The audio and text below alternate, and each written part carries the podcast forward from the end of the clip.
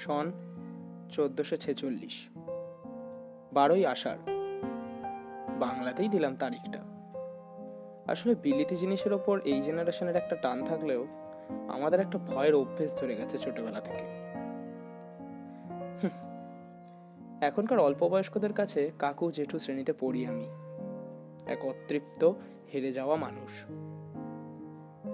ছোটবেলায় দাদুর মুখে শুনতাম আষাঢ়ে গপ্প। সবার কাছে হয়তো গল্পই মনে হবে। মনে হবে, আমি এক ডাইনোসরের যুগের মানুষ যে ভাগ্যক্রমে উল্কা বৃষ্টি থেকে বেঁচে যাই। আসলে ওরকম ঘটনা ঘটেছিল বটে, তবে ডাইনোসরের জায়গায় ছিল মানুষ। সন্দেহ হয়, আদৌ সেই জায়গা থেকে কাটিয়ে উঠতে পেরেছি আমরা? দেখতে দেখতে এগারো বছর কাটিয়ে ফেললাম ঐশীর সাথে।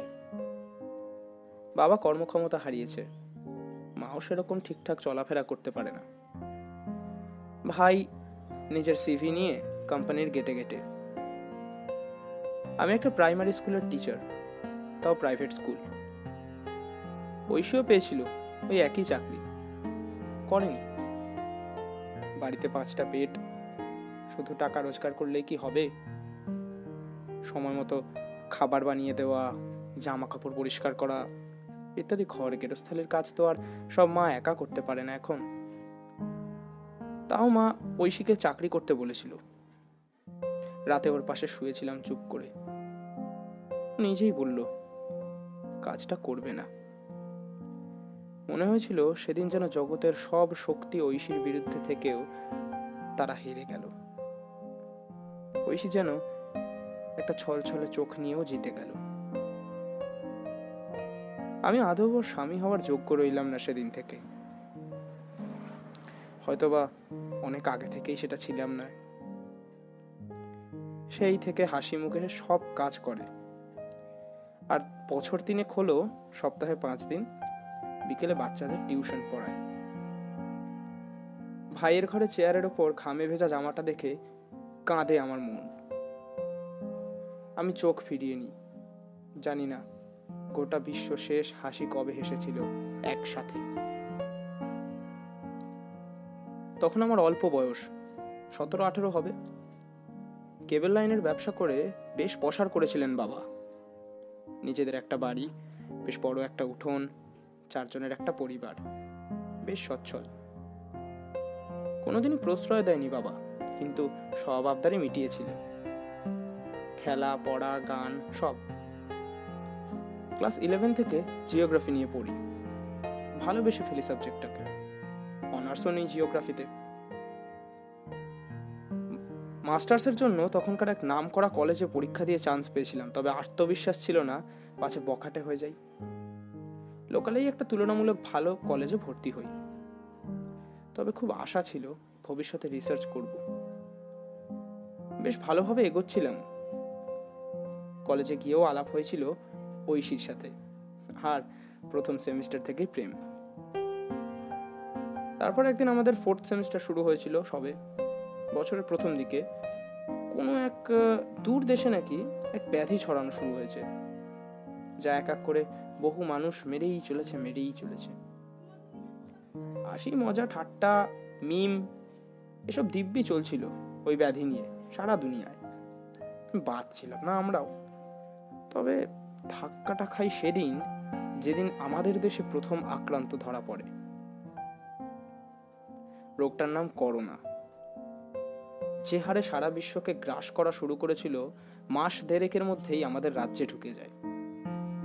যতদিন না ওর ভ্যাকসিন আবিষ্কার হচ্ছে, সোশ্যাল ডিস্টেন্সিং এ নাকি একমাত্র উপায়, এর থেকে গা ঢাকা দেবার।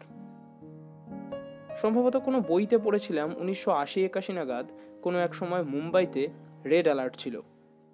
মানে বুঝিনি সেদিন, বা বুঝেছিলাম হয়তো, তবে নিজের মতো করে।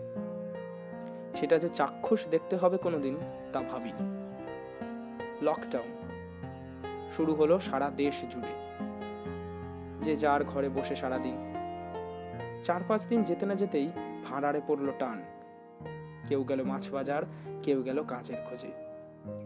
সামান্য শিথিল করে বাজার খোলার সিদ্ধান্ত নিল রাজ্য। আমার মনে আছে, মাংসের হাড় চিবোতে চিবোতে দীর্ঘশ্বাস ফেলে বলেছিলাম, আজও সাড়ে আটশোর উপর আক্রান্ত। এখন ভাবি আর লজ্জা পাই। যাই হোক, প্রথম পর্যায়ে লকডাউন কাটার পর দ্বিতীয়, তারপর তৃতীয়। এরকম করে দেখতে দেখতে প্রায় একটা বছর কেটে গেল। ধীরে ধীরে সব স্তব্ধ হলো রোগ যে কমলো তা ঠিক বলা যায় না, তবে মানুষ পারল, কিছু একটা করতে।